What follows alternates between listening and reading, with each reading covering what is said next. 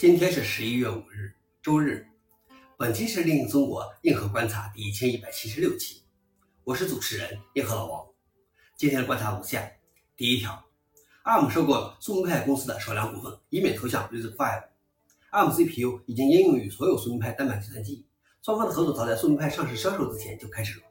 最初的苏明派主板采用单核 ARM CPU，运行频率为七百兆赫兹。ARM 持有宋派公司的少量股权，代表了将来宋明派会继续使用 ARM CPU。随着 RISC-V CPU 的兴起，它在各种设备上出现，但在可预见的未来，我们将不会看到基于 RISC-V 的宋明派。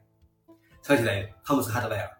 老王点评：会有使用 RISC-V 的更便宜的开源单板计算机出现的。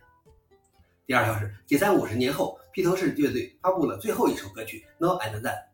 在披头士乐队解散五十年之后，他的四名成员合作发布了歌曲《No and Then》。这首歌曲最初是以练习磁带的形式录制的。由于披头士乐队的两名成员约翰列侬和乔治哈迪森已经先后去世，技术团队使用数字技术完成了新的版本。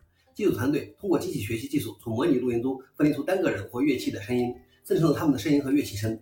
两名在世的乐器成员，八十一岁的保罗·麦卡特罗和八十三岁的林格·斯塔尔分别录制了他们的新版本。这首歌在 YouTube 小众频道上二十四小时内播放量已经超过了五百万次。消息来源：NBC。老王认为，或许这可能不是披头士乐队的最后一首歌。现在的 AI 技术可能能为我们复活那些过世的艺术家。最后一条是，Mozilla 督促开发者着手开发安卓扩展程序。早在2019年，Mozilla 就一直在考虑提供安卓扩展，但人们对其安全性存在顾虑。但即使存在安全风险，浏览器的可扩展性也是开放网络的显著特征之一。与电视等被动显示技术不同，浏览器可以让用户主动参与内容的处理和展示。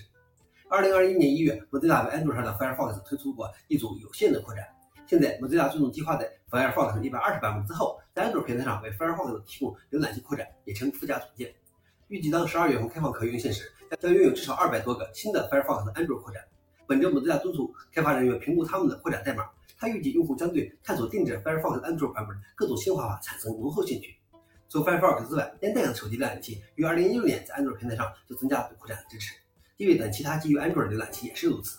而苹果公司于二零二一年九月就在 iOS 十五中推出了对 Safari 扩展程序的支持。消息来源 v i g s t 老王点：虽然不够早，但终究是维护开放网络的重要队。但是 Chrome 呢？以上就是今天的硬核观察。想了解视频的详情，请访问最后链接。谢谢大家，我们明天见。